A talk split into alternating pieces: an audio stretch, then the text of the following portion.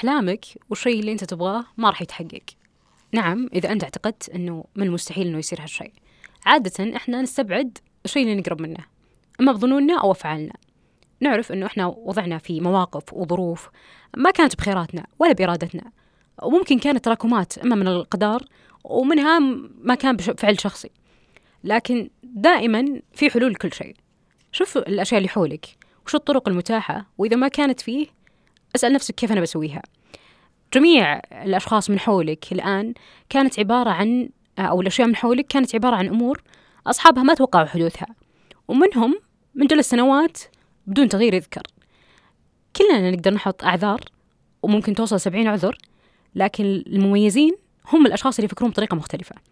مضيت سنوات بالقراءة والبحث في المجال الإنساني والصحي ومجال التسويق والأعمال ملخص نجاحات الأشخاص اللي كانت في كل المجالات هذه بالمختصر فلدي مشكلة كيف يمكنني التغلب عليها فقط.